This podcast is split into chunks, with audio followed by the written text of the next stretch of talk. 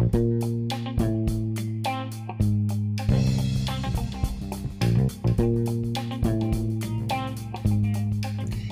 and welcome to, Newsweek, to Weekly by BMC News.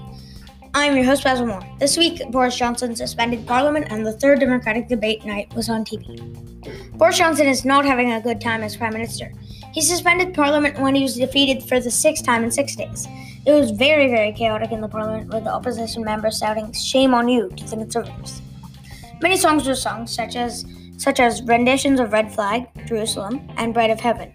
Some even held up banners that read Silence. Speaker of the House John Bercow did not like all the chaos, and when he tried to get up from his seat to go to the House of Lords, some MPs tried to physically stop him from getting up.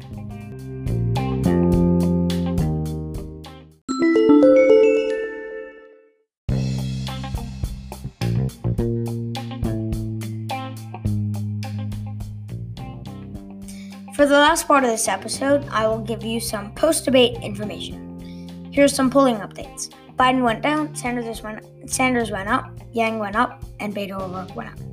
Who won the debate?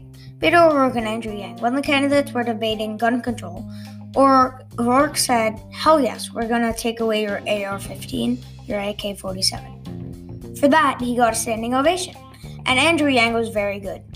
Um, in my opinion, um, I know I'm not supposed to share my opinion, but I'm not a big fan of Andrew Yang. Um, so yeah, I don't think he did very well because he was just advertising his website and stuff.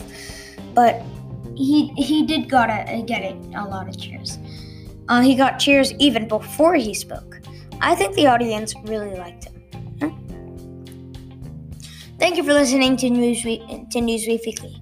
I remember that you can find all the original articles at the BMC at the BMCNews.com, except for the last one.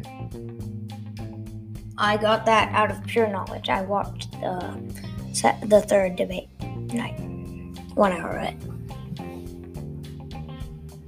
Thanks for watching.